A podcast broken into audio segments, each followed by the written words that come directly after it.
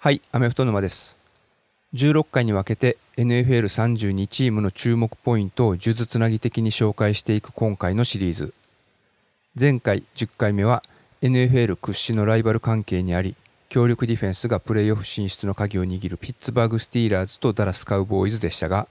11回目の今回、ピックアップしているのは、フランチャイズ QB として5年目を迎える2人が平均年俸最高額トップ2になるはずのロサンゼルス・チャージャース、そしてシンシナティ・ベンガルズ、この2チームです。なお、今回の収録は2023年8月12日に実施してます。そのため、それ以降にチームの中で起きた事象についてはカバーできてない点、あらかじめご了承ください。Hope you're having a good day.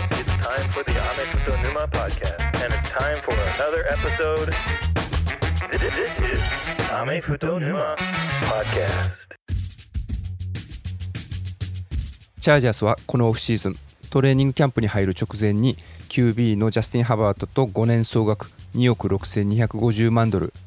年平均5250万ドルということで暫定的ではありますけれど史上最高額で契約延長に合意しました。ただこれいろいろなインセンティブも含めての2億6250万ドルで保証されているのは2億1800万ドル。デショーン・ワトソンが昨シーズン結んだ5年総額2億3000万ドル全額保証というのが1年前。そこからカイラー・マレーラッセル・ウィルソンジェイレン・ハーツラマー・ジャクソンジャスティン・ハバートとクォーターバックは1人契約を更新するごとに史上最高額を更新していってる。そんな印象です。この流れでいくとハバートがドラフト1巡目全体6位で指名された際に全体1位で指名されている同期のジョー・バロー。彼はまだ契約延長の合意前なので今回のこのハバートの条件を上回ることが予想されるため暫定的に史上最高額。ということになります。で僕もまだ詳しく読み込んでないんですけれどもいつもこのポッドキャストで取り上げている The Athletic に先日クォーターバックランキングに関する毎年恒例の特集 NFL クォーターバックティアーズ2023という記事が掲載されてました。これは NFL の業界関係者中の人50人。匿名ですけど GM ヘッドコーチコーディネーター QB コーチなんかに取材をしてルーキーを除いたベテラン QB30 人をティア1からティア5まで階層別にカテゴライズしてるんですけれどもハバートはマホームズジョー・バロージョシュ・アレンアーロン・ロジャースと並んでティア1に含まれてました。過去の実績なんかが加味された感のあるロジャースを除くとマホームズ、バロー、アレンといった20代のティア 1QB と比較するとハバートはチームの勝利に貢献できてない点で彼らと肩を並べてるとは言えないという指摘も多く聞かれます。ただその要因はディフェンスにあるという専門家も多くてチャージャースは昨シーズンオフェンスは1試合あたりの平均得点が23.4で12位。ディフェンスが1試合あたりの平均失点が23.1で23位。各カテゴリーいずれも突出して強みというものがなく平凡な成績に収まってます。リーグ全体の中でその成績が悪いというふうにまでは言えない気はするんですけれどもディフェンスコーディネーター出身のヘッドコーチブランドン・ステイリーが率いてるということを考えるとそこは物足りないというのが多くの専門家が指摘するところで元 GM のランディ・ミューラーさんが元 GM の視点から各チームの懸念点をピックアップしている記事によると選手の編成とブランドン・ステイリーが取り入れている戦術やスタイルが噛み合ってないんじゃないかということでした。で彼が指摘するディフェンスの懸念点というのが2つあって1つがチャージャースディフェンスの最大の強みである高学年俸選手エッジの上位ボサの故障歴。昨シーズンはわずか5試合の出場に終わりキャリア7シーズンのうちシーズン通してディフェンスプレイの75%以上出場したシーズンというのが2シーズンしかない点。そしてもう一つの懸念点がセーフティーのダーウィン・ジェームスの重要な局面でのマンツーマンのカバーリングということでした。今季はバイキングスからフリーエージェントでマイクインサイドラインバッカーのエリン・ケンドリックスが加入。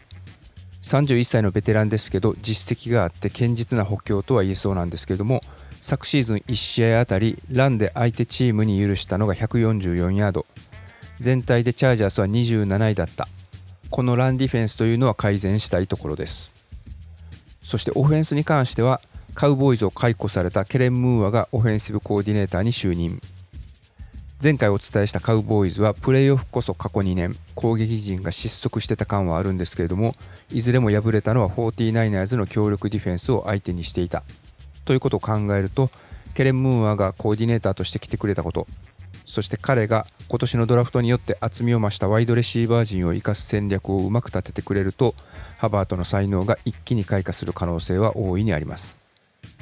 ワイドレシーバーは6フィート2インチ。身長188センチのキーナン・アレン6フィート4インチ身長193センチのマイク・ウィリアムスに加えてドラフト1巡目で同じく193センチ。長身ながらキャッチしてからヤードを稼げるいわゆるヤックレシーバーとして評価が高いクエンティン・ジョンストンを指名。そして4巡目で身長170センチ台ながらリターナーとしての活躍も期待されるダリエス・デイビスを指名。2人ともチャージャースのレジェンドリアル・アイシールド21ラダニアン・トムリンソンと同じ TCU 出身。昨シーズン TCU をカレッジフットボールナショナルチャンピオンシップに導いた攻撃の立役者です。ブランドン・ステイリーがヘッドコーチに就任して3シーズン目となるチャージャース。メンツ的には攻守にタレントも揃っているので同地区にチーフスという高い壁はありますけど昨シーズン以上の結果が求められる1年になります。もしシーズン中に勝ち星が伸びてこなければブランドン・ステイリーはホットシートに座ってコーチングカルーセルに巻き込まれる。それだけはチームとして避けたいはずです。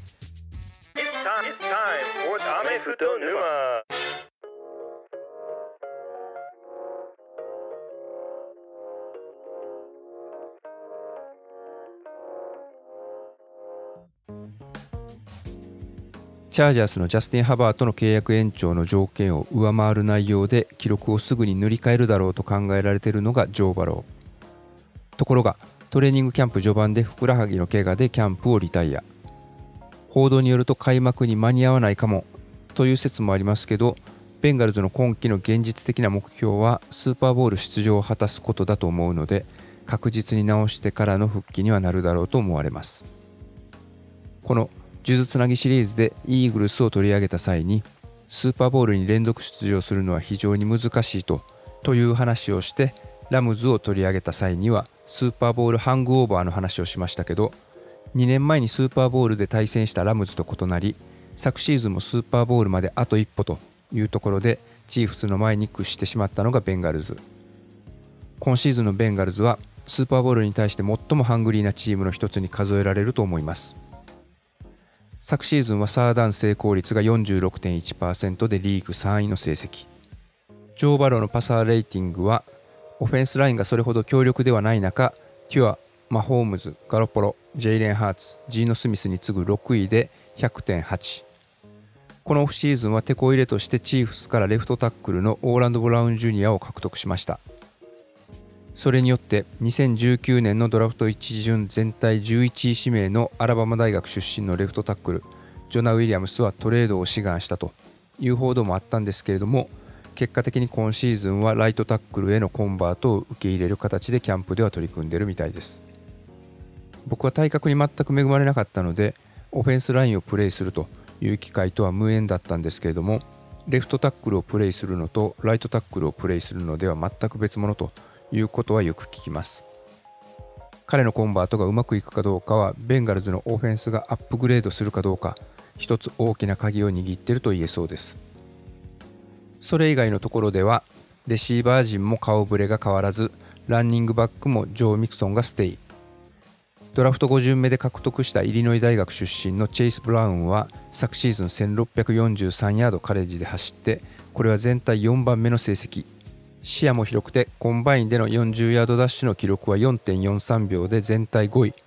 垂直跳びと幅跳びはランニングバックの中で1位の成績でオフェンスコーチ陣は彼へ昨シーズンチーフスでブレイクしたアイザイア・パチェコのような活躍を期待してるんじゃないかという気がします。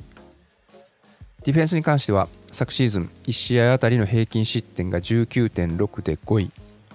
レッドゾーンでタッチダウンを奪われた率も50%で5位。レギュラーシーズン中のサック数は30とリーグで4番目に少ない数字だったんですけれどもティームランキングス .com によると相手 QB のパスレーティングは81.5に抑えてリーグ3位の成績ということなので相手 QB をか乱するような戦術がうまくはまってたと評価されてます。バローの契約内容次第でキャップスペースの状況が大きく変わることを見越しているためベンガルズは大型補強はせず特にディフェンスに関してはこのオフシーズンドラフトでしっかり戦力を補強してます。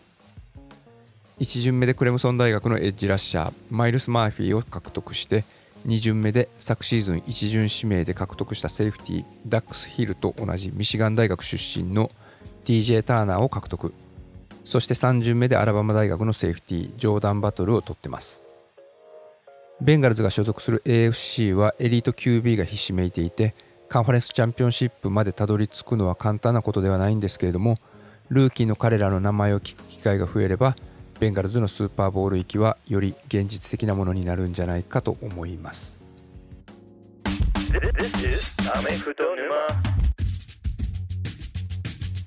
はいいかがだったでしょうか？NFL キャンプ通信全チーム注目ポイント数珠つなぎ。